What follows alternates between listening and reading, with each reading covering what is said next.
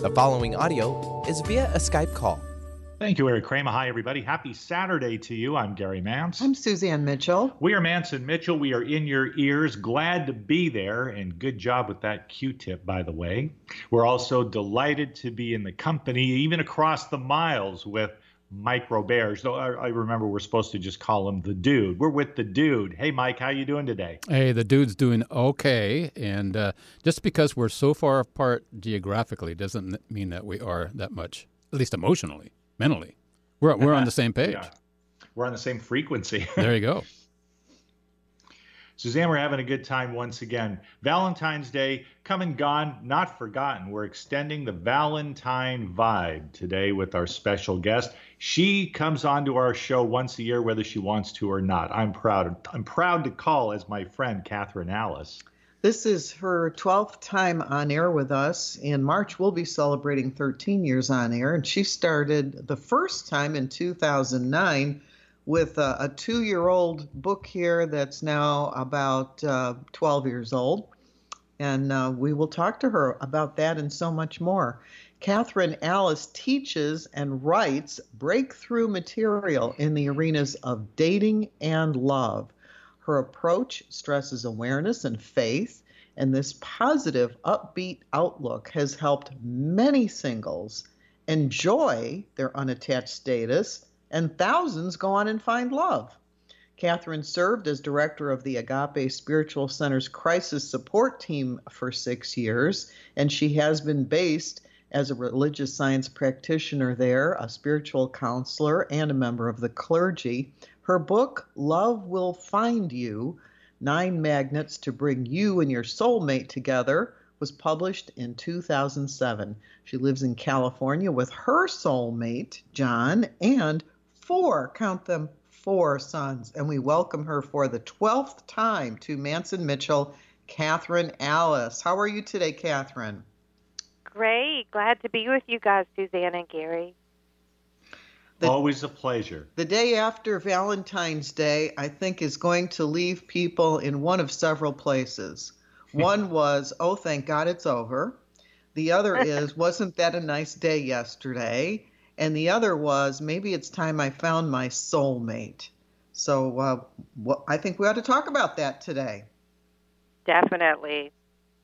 Before we get started, Catherine, I just want to do a bit of checking in with you because you suffered a great loss. And being the resilient human being that you are, and on the strength of your wonderful marriage to your wonderful husband, where are you now? What is this, a year or two years later? Yeah, it's about a year and change. And um, I am in Malibu, California, where we live still, and uh, bouncing back. I think that's wonderful. I really, and those who are unaware, uh, you know, California is wildfire country. Just about everybody knows that. But not everybody knows someone who was affected so devastatingly by the fires. And uh, a year and change ago, to use her phrase, Catherine Alice lost a beautiful home that she and her husband had built. I think you even designed the home, did you not? Yeah, yeah. And uh, and so we're we've been bouncing back. You know, it just goes to show that uh, we're quite resilient people. You know, human beings are resilient, so we're bouncing back. Our community's bouncing back, and we still have the ocean and the sun and each other. So life can't be too bad. Well, it seems like there's there's two ways to go when tragedy occurs in anybody's life, and one is to just throw up their hands and say, "Okay, I quit," and the other is to pick themselves up and do something. And mm-hmm. I think when we're devastated with any kind of a loss, uh, a home, a financial loss, a relationship loss, health loss, whatever it is, you are at that choice point. You know, how will you how will you react? How will you go forward in life? either allowing that loss to affect you negatively or to just make you a little bit stronger. And, you know, Gary and I knew it was going to make you stronger, Catherine Alice. Oh, uh, well, thank you. Thanks. It's definitely done that. And I thank God for all of my background because I used to direct a crisis support team because I have tools to handle it and I could kind of help my family handle it better. So, yeah, thank you so much. That means a lot. We met in um, Seattle. We had you on the show in the station in Seattle at KKNW, and you were coming to, uh, I believe, Center for Spiritual Living to talk about your workshop, Love Will Find You. Now, your book was in 2007, and there's so much in it. We don't tire of going to your book to talk about the various of the nine magnets to bring you and your soulmate together. But I want to ask you are you continuing to do workshops on this topic using your book?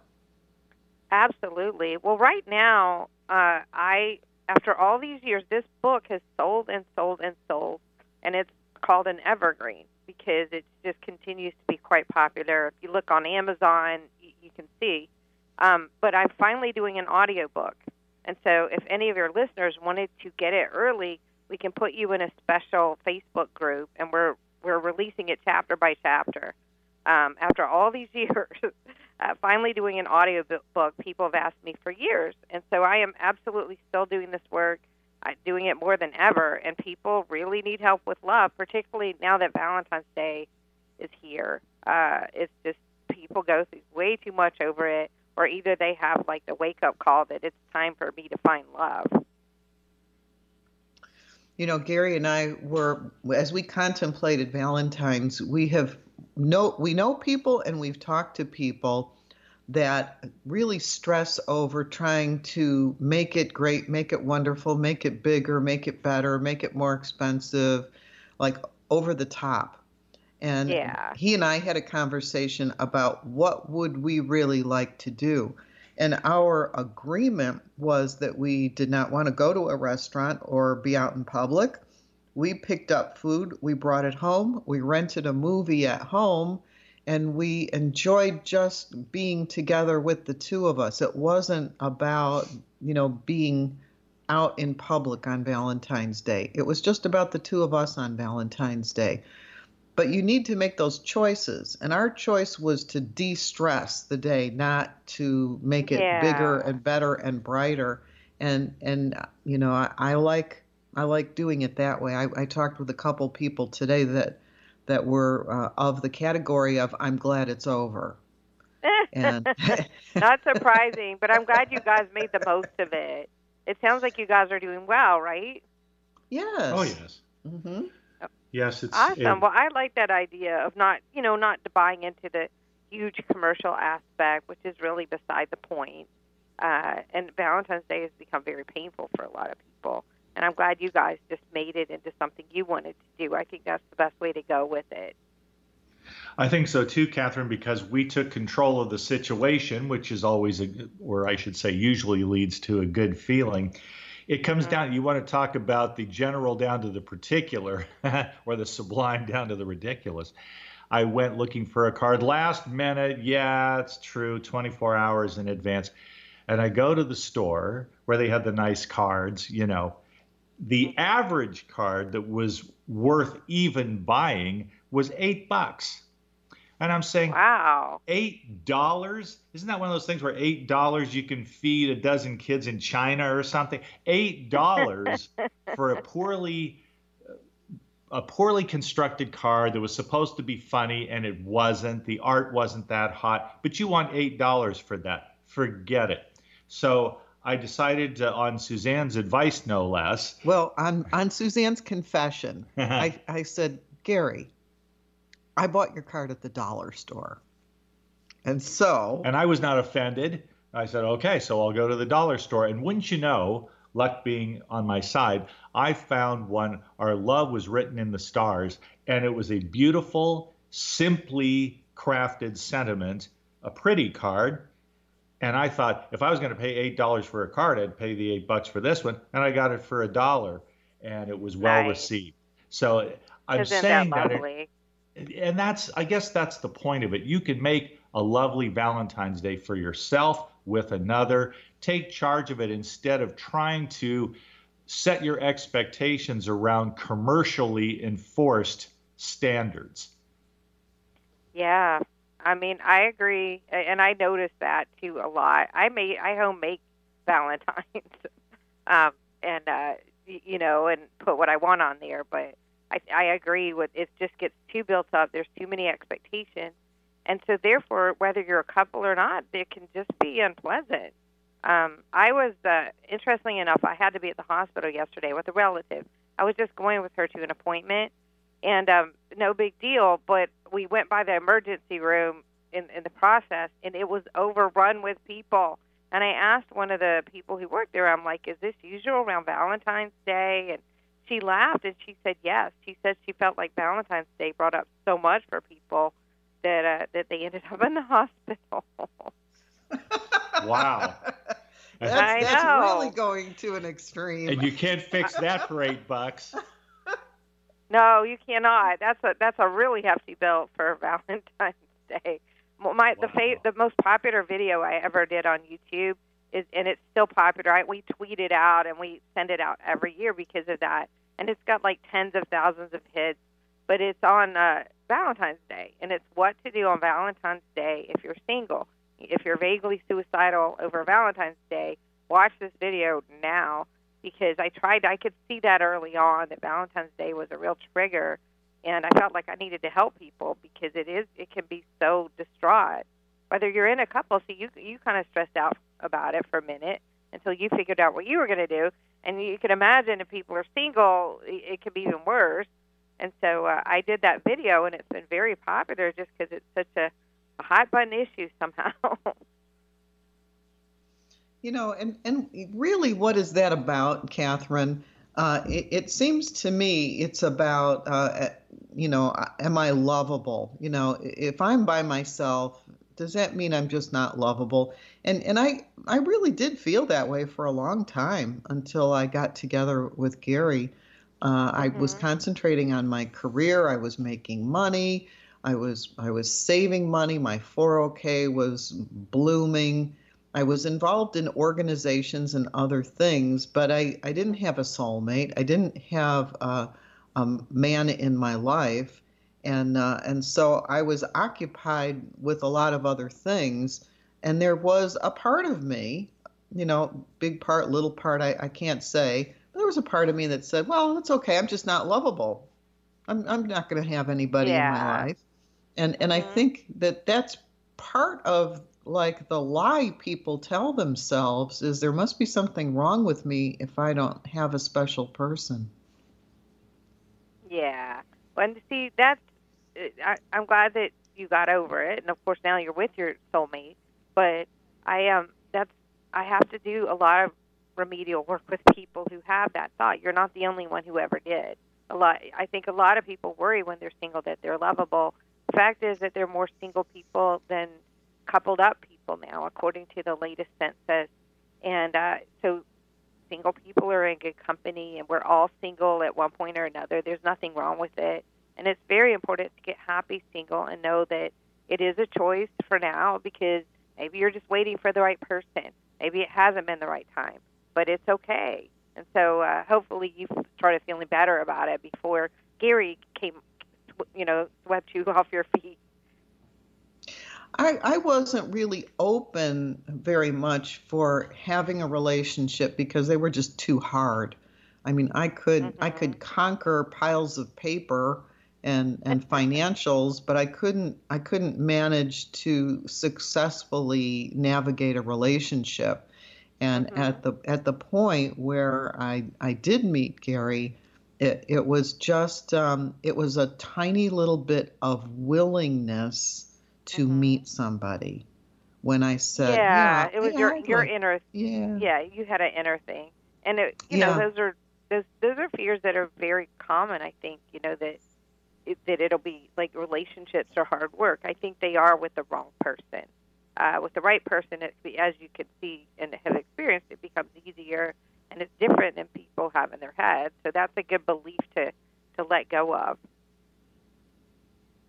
I think it is too. And I also want to just let everybody know, in case you haven't figured it out, with social conditioning being what it is, it's a challenge, but one worth taking on. Not to assume that if you don't have a Valentine by, defi- by definition, because you are without, therefore you're a loser in the great sweepstakes of life. you know, oh, it's Valentine's Day and you're single.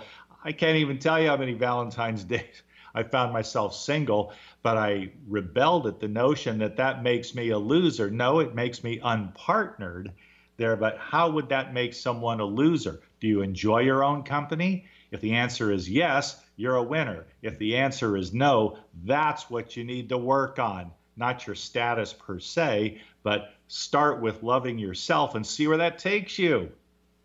Exactly. Yes. Well, I'm pretty that's much kind done. of one of the magnets I teach. If you you know you kind of repel people if you're desperate or needy, but if you do feel happy with your own company, that is a very magnetic stance to have, and it's much easier to attract love from that position. I think so too, Catherine, because at root it's about self acceptance. I don't use the mm-hmm. term self esteem very often. I think it's kind of booby trapped. And the reason why I feel that way is because if it's self esteem, it nevertheless derives from other people's holding you in esteem, the respect that you get, the admiration, the goodies. And if any of that is withheld, what then? Are you going to have less self esteem? That has to be innate.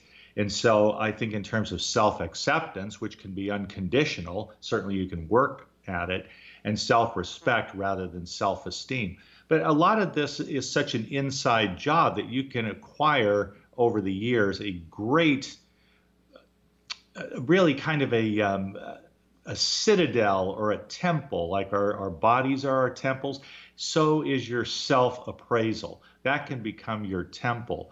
Honor it. Worship the highest ideals in yourself. And if you have company on the way, a partner on the path, so much the better. This, this is the kind of thinking I do around Valentine's Day. I get triggered by it, even though I've been, it was our 18th Valentine's Day together, Suzanne and I, 18 of them. well, congratulations. Well, thank you. Yes, we made it through 18 Valentine's Days. There, and I still look at it as something that is conditioned by a commercial culture, and it puts a lot of people in a bad way. And to take your story, it puts some of them in the hospital. It really does. It's crazy. I, I didn't realize until yesterday how bad it was. Um, matters of the heart are, are, you know, are very deep. And so to take that pressure off, I almost, when I heard that from that nurse, I kind of wanted to eradicate Valentine's Day altogether. It's supposed to be a day of love. I talk about that in my YouTube video, just to use it. And, and uh, but it's supposed to be a day of love with no pressure, no shoulds. And um, the best thing I always tell people to do is buy a Valentine for your future Valentine as a way of kind of inviting them in. Uh, you know, because I did that and I ended up giving it to him on our wedding day. It's just an affirmation. I will have love. It might not be in the perfect timing. It might not be by Valentine's Day, but it doesn't matter. Ultimately, every day will be Valentine's Day. Oh, I like that. Every day will be. Valentine's Day. Yeah, well, And I I, think, think- it's a good, you know, thing to live by is just, you know, to live in love all the time. Most definitely. The, Catherine, there are a couple of areas I wanted to get into that we have not discussed, certainly not in any detail, the 11 previous times you joined us. And I want to get into that. I can get started. We have several minutes before we take our one break of the hour, and then we'll see where the rest of the hour takes us. I wanted to ask you about the concept of unconditional love. It's very tricky to me. It's rather a, an emotional minefield, if you will. I'll tell you why I say that. When I look at unconditional love, I think of my relationship with Suzanne, and I've told her this on a number of occasions. I tell Suzanne, you are the one person in this life who has my unconditional love that doesn't mean that I don't get PO'd at you and vice versa. We have our controversies. We work it out. We have to negotiate. But the bottom line for me is I love you unconditionally. All others pay cash. but it, it has to do with, with my need, an expressed need, to have one person in my life who can screw up and not lose my love, who can disagree with me and not lose my love. And I give that to her, as I say, unconditionally because I do not ask her to reciprocate unconditional love or it wouldn't be unconditional. And yet, with the rest of society, life is so much of a daily negotiation, a grind of negotiation, that I give myself a mental break, not a breakdown. I cut myself a good break mentally when I think in terms of my relationship with Suzanne that doesn't have to keep proving itself. Mhm. Well, I love that, and Suzanne is very lovable and certainly worthy of unconditional love. But um, I love that, and you know, wouldn't it be nice if we could feel that way with everybody? I'd like to think we could get there, but I know right now most we don't. But you're, it's just so precious that you have that with one person that you love her no matter what. We were talking yesterday with somebody who's actually from your neck of the woods, a man Mhm. named Adam Scheck. We were getting the man's point of view on Valentine's Day.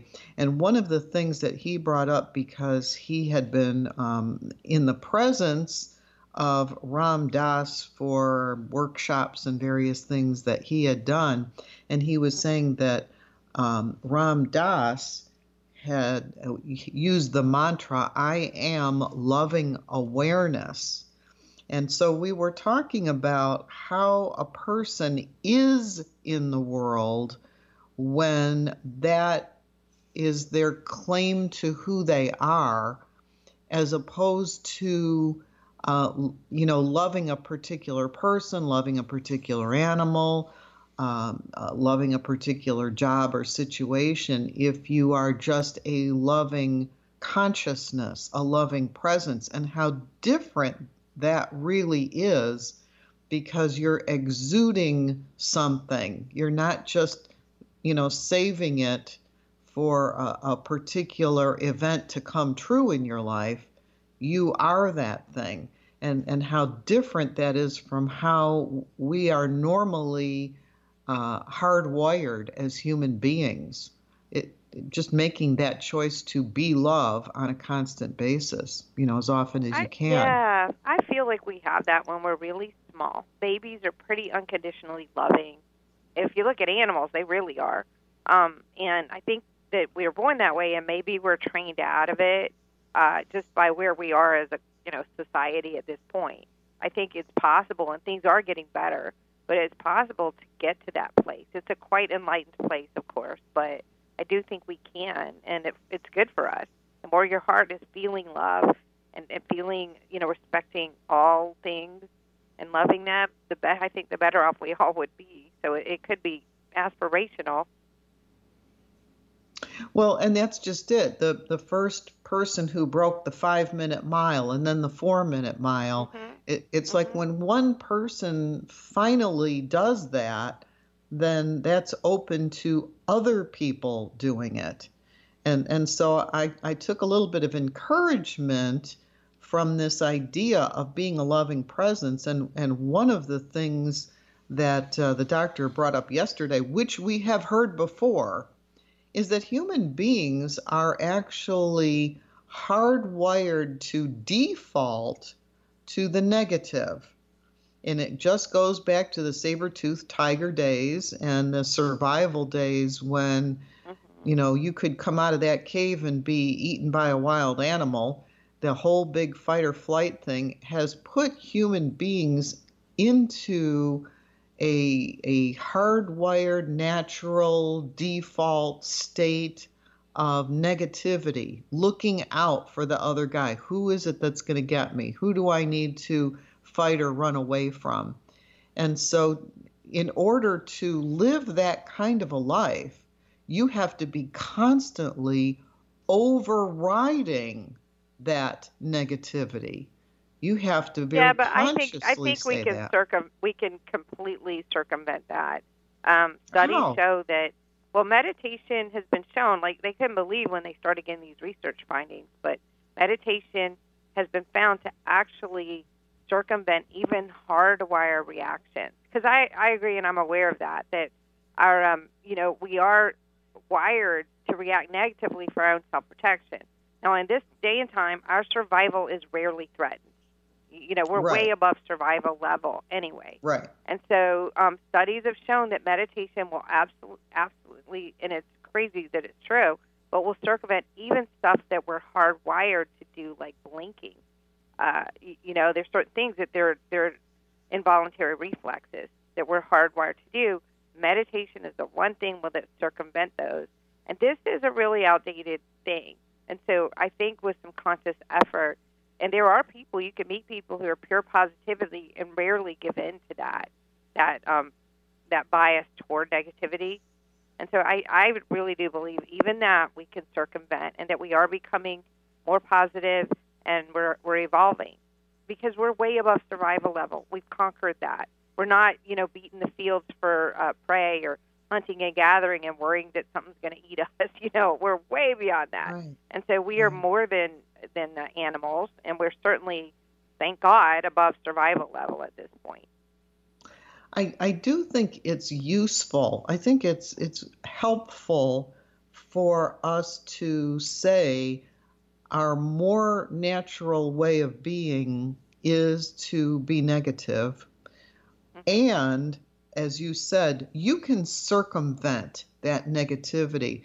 But if you wake up and you're you're you know critical and and um, negative, and this is never going to work out, and I'm not lovable, I'll never find anybody.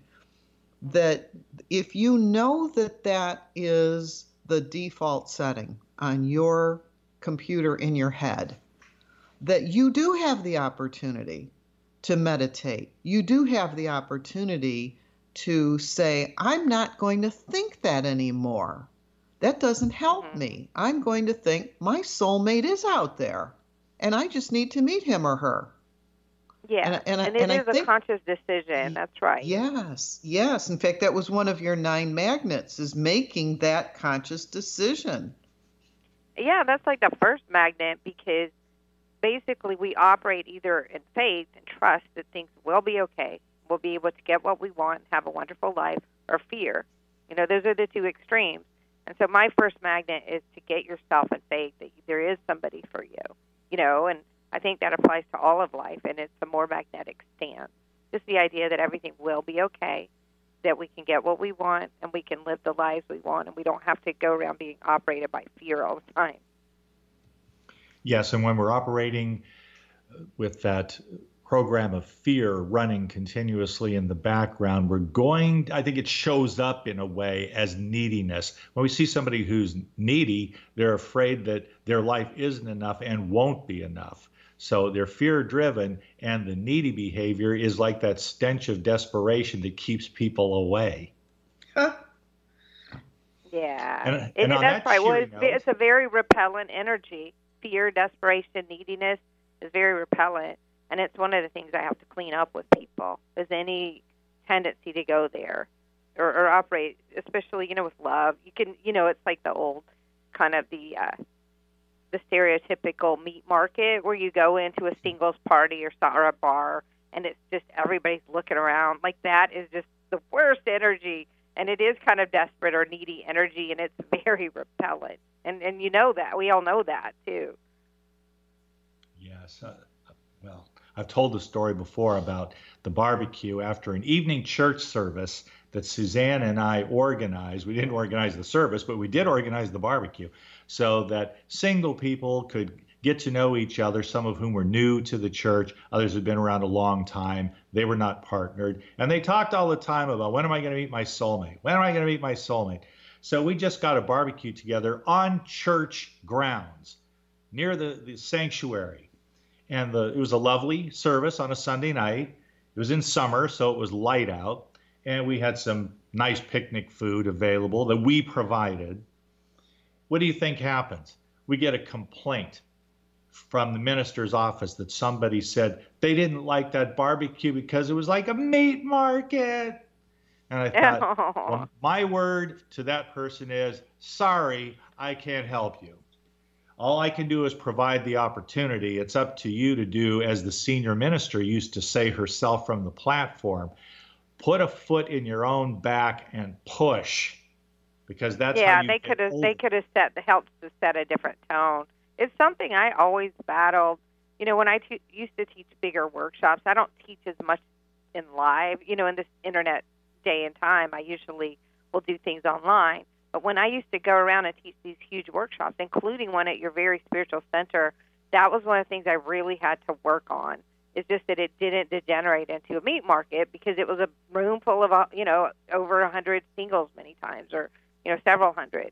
And so, because of that, that you know, it, it is you have to think about it and you have to set that tone, and it can be daunting. You know, I had to set rules even about interacting and about the energy because people, you know, you could see that tendency, and we definitely got some stories. I, you know, things would come up with people because their fears about being single would come up, or they're being off center, like you're talking about, where they're kind of desperate, and it's a little of a meat market environment. You know what I'm going to do? I'm going to take a break, Kathryn Alice. We love having you on with us her book, everybody, if you don't have a copy of this book, you definitely need to buy it, particularly if you're in the market. I hate that term meat market, but it still has currency. Love Will Find You. That's Kathryn Alice's book. Love Will Find You Nine Magnets to Bring You and Your Soulmate Together. When we come back from our short break, I want to flip the coin, flip the script, and talk about okay, the golden day arrives, then what?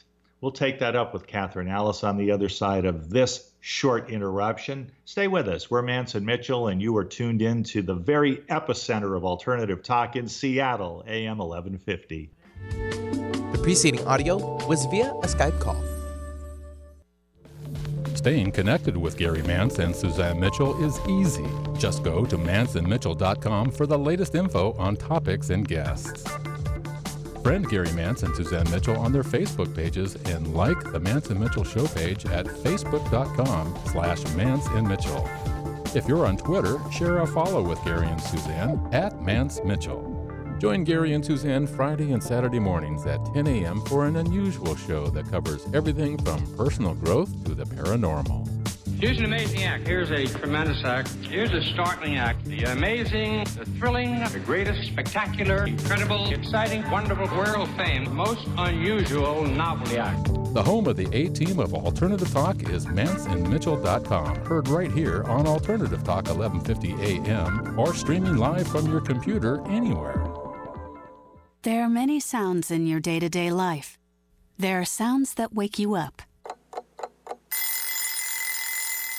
Sounds that make you smile. Sounds that energize you.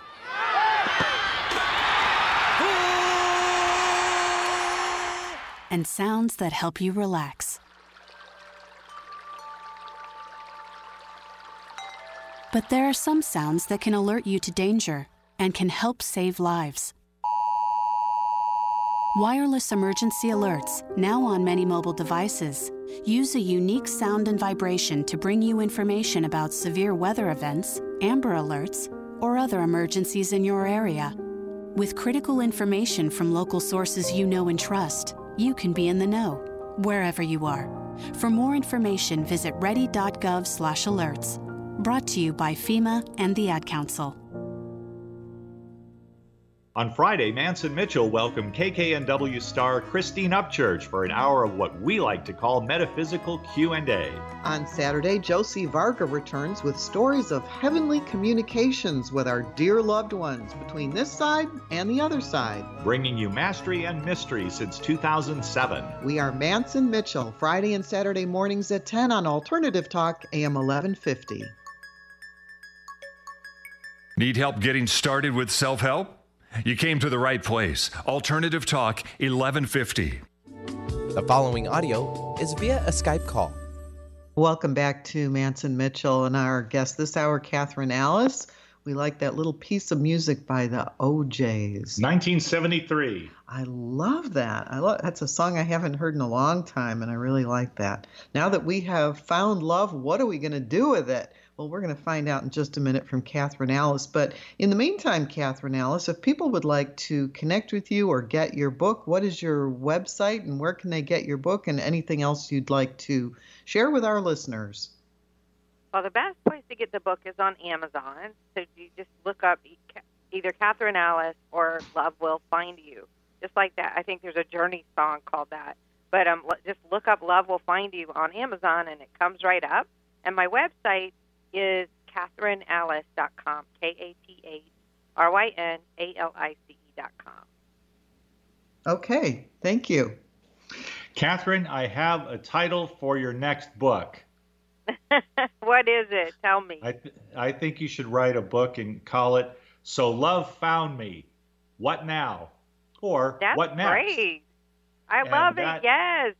I, I picked that O'Jays bumper music precisely because I wanted to ask you once love has found you, now that we have found love, where do we go from here? And I asked the question in the context of wondering what people do. And I, I know some of what they do because sometimes that person was me. When you find yourself in hotsy totsy love with somebody and the passion is there, the bloom is on the rose, you're having a great time, and then you have your first fight. Some people talk it through, some people start throwing the china around the room and say, I never want to see you again. You make me sick. And they may have been dating for 30 or 60 days. I wonder if there is in your own mind, because you work with this stuff all the time and with people, if there is an elegant means, an elegant system, if we're to be systematic about it, to deal with the issues that arise when you find yourself in a new relationship and there's the turn of a different card. There's an aspect of your lover's personality that manifests and you didn't see it coming. So, love found me. What next? Well, you know, it's funny, Gary, but the last chapter of my book, Love Will Find You, is, is all about that, actually. And so it's called A Relationship from Heaven. And it is how to, to deal with the bumps that do come when you're coming together with somebody and putting your life together and what to do. And so it talks about better communication, fair fight rules. So when that disagreement does come up, you don't degenerate into your old pattern, uh, which many of us have not fun patterns. uh, and so I talk about that, and it's certainly as people find their soulmates, then that that is next. That's what we get into. Suzanne's looking at the chapter. If you find something quotable in there, just go ahead and read it. The whole thing's quotable. I can't read the whole chapter.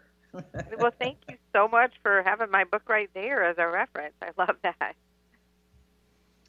It's a, but a I matter. do believe it can stay good, and it doesn't even have to take that much work. Um, when you're with the right person, it's easy. Your stuff still will come up, and so uh, we want to handle it, get over it, and get back to the love affair. You know, um, Kathryn, Gary, and I have been together a lot of years, and I think when anybody is with somebody for a, a particular length of time, you need to think about the the work, the bills. If you have children, you have to think about the children. You might have to think about the elderly parents.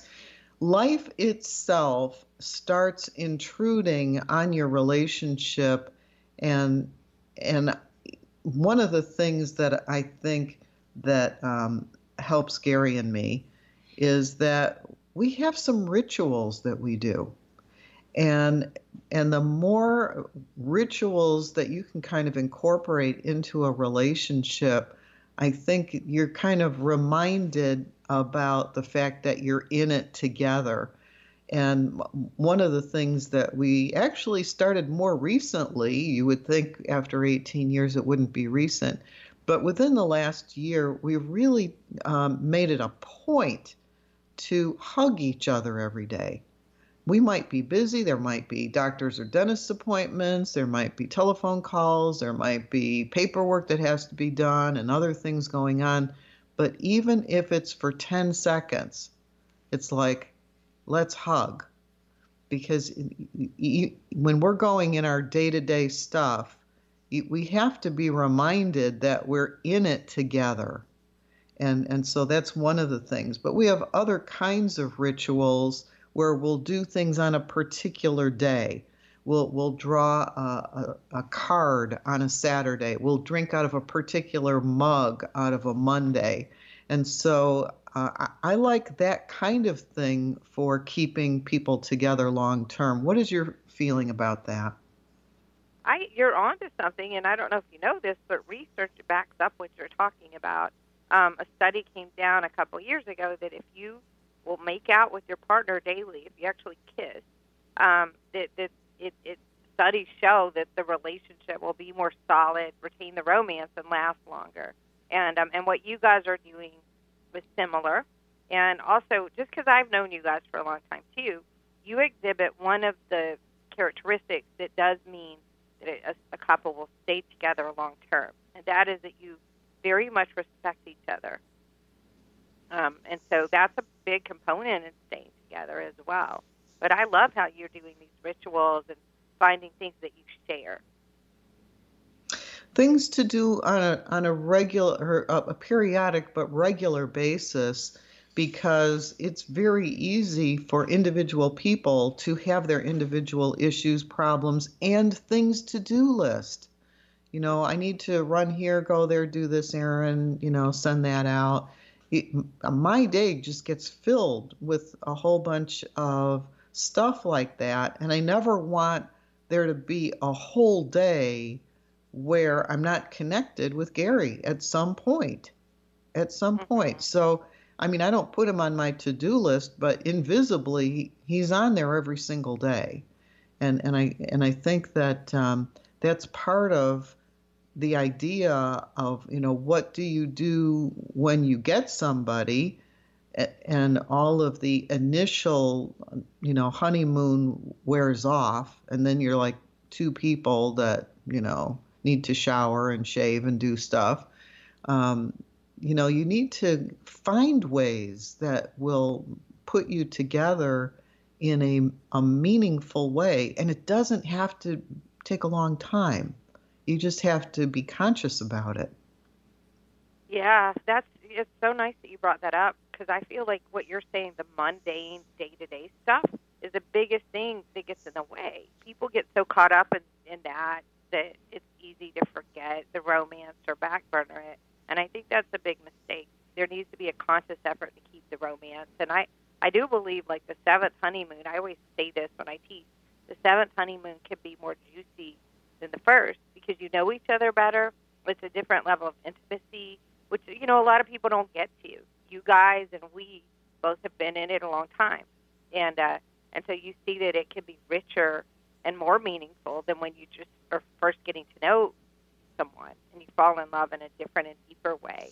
And I'm glad you're bringing that up, Suzanne, because I feel like that's the number one thing that gets in the way is just getting so caught up in mundane day-to-day stuff and forgetting the magic and the romance and the gratitude for having that connection, walking hand in hand through life with your partner.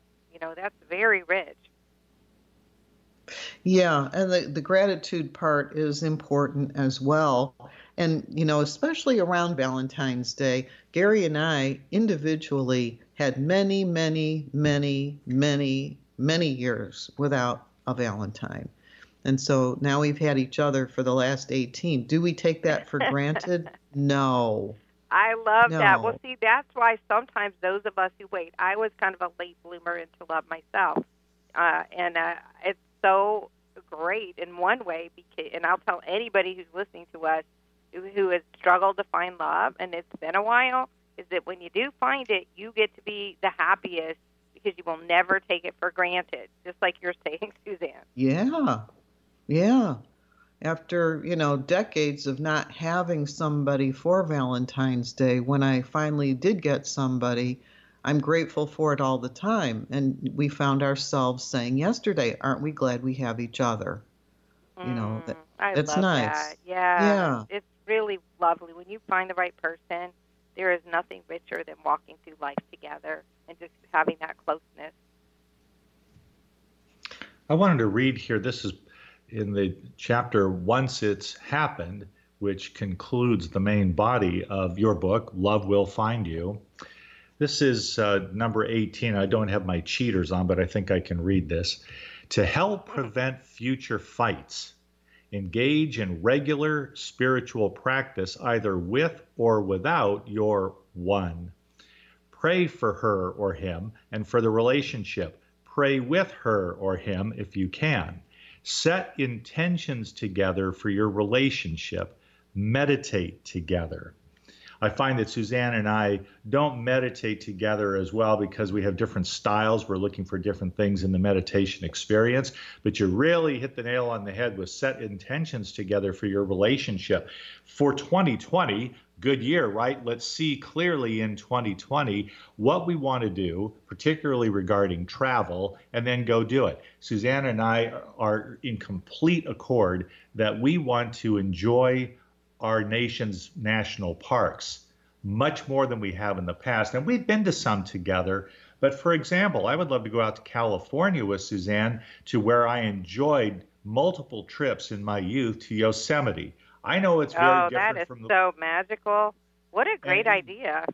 and you know we've been to yellow so we made that happen suzanne and i decided Mhm. we were going to do the cross country trip and we just set that as a goal we are going to experience yellowstone and we loved it so much we want to spend more time there on a second trip but i would love to take suzanne to yosemite she's never been and some of the most magical summers of my life even though i live seven miles from disneyland the magic for me was uh, experienced very acutely when my folks would take me to Yosemite. I really felt I was in God's living room. And I would love for her to have that experience. It's something special that you strive for together because you always have something to look forward to. Yeah, absolutely. You could do so many fun things. Well, I love that in the national parks. I don't know why, but every time I go to one, it's magic. They truly are like sacred places, and um, I love that you guys are doing that. And and that's what you could do once you have your Valentine. All of a sudden, you can create these amazing adventures together, like you guys are doing. And I definitely recommend that if it isn't national parks that, that get you. I know an author about a book on love who loves to go to places where they have lovely beaches. Her name is Kathryn Alice. That's me. Yes, we went island hopping for five years, and we took our kids and uh, and looked at so many tropical beaches and, and untouched tropical beaches, and had the best time ever. And we still do that whenever we can. We still go and trying to see all the islands. in your workshops, do you deal with very many people? And I'm going to say, would it be, I think maybe more than one in 10 is my guess. But Kathryn, do you have ways of steering people away from this fatalistic thought that because their partner died or there was a divorce, they have used up their sum total of one soulmate for a lifetime and everything else is just settling? Uh, yeah, absolutely. Because I get, I do get people like that who they came, uh, they came to, uh, you know, to that place where they died, and they come to me and they're like, "Well, was that it? You know, it was so good, I'll never replicate it." And my my thought to them is this: If you sought me out because you want love again, you've got another soulmate, and it's not going to be the same, but it'll be just as good in a different way. But you won't it, you're not going to be sitting there pining for this person forever if you won't love again. If you won't love again that means you have somebody.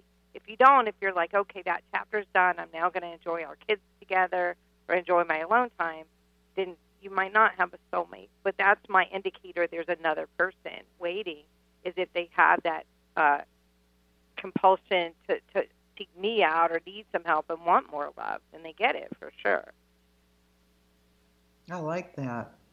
Yeah. And you decide when to close down your shop. I know people who are still open to having love affairs and they are in their 80s. God bless them. And they still have working parts, so they figure it must not be time to quit yet. And other people, uh, someone perhaps who's been married three times, they had a couple of divorces, then found their true soulmate, wonderful relationship, and then the partner died.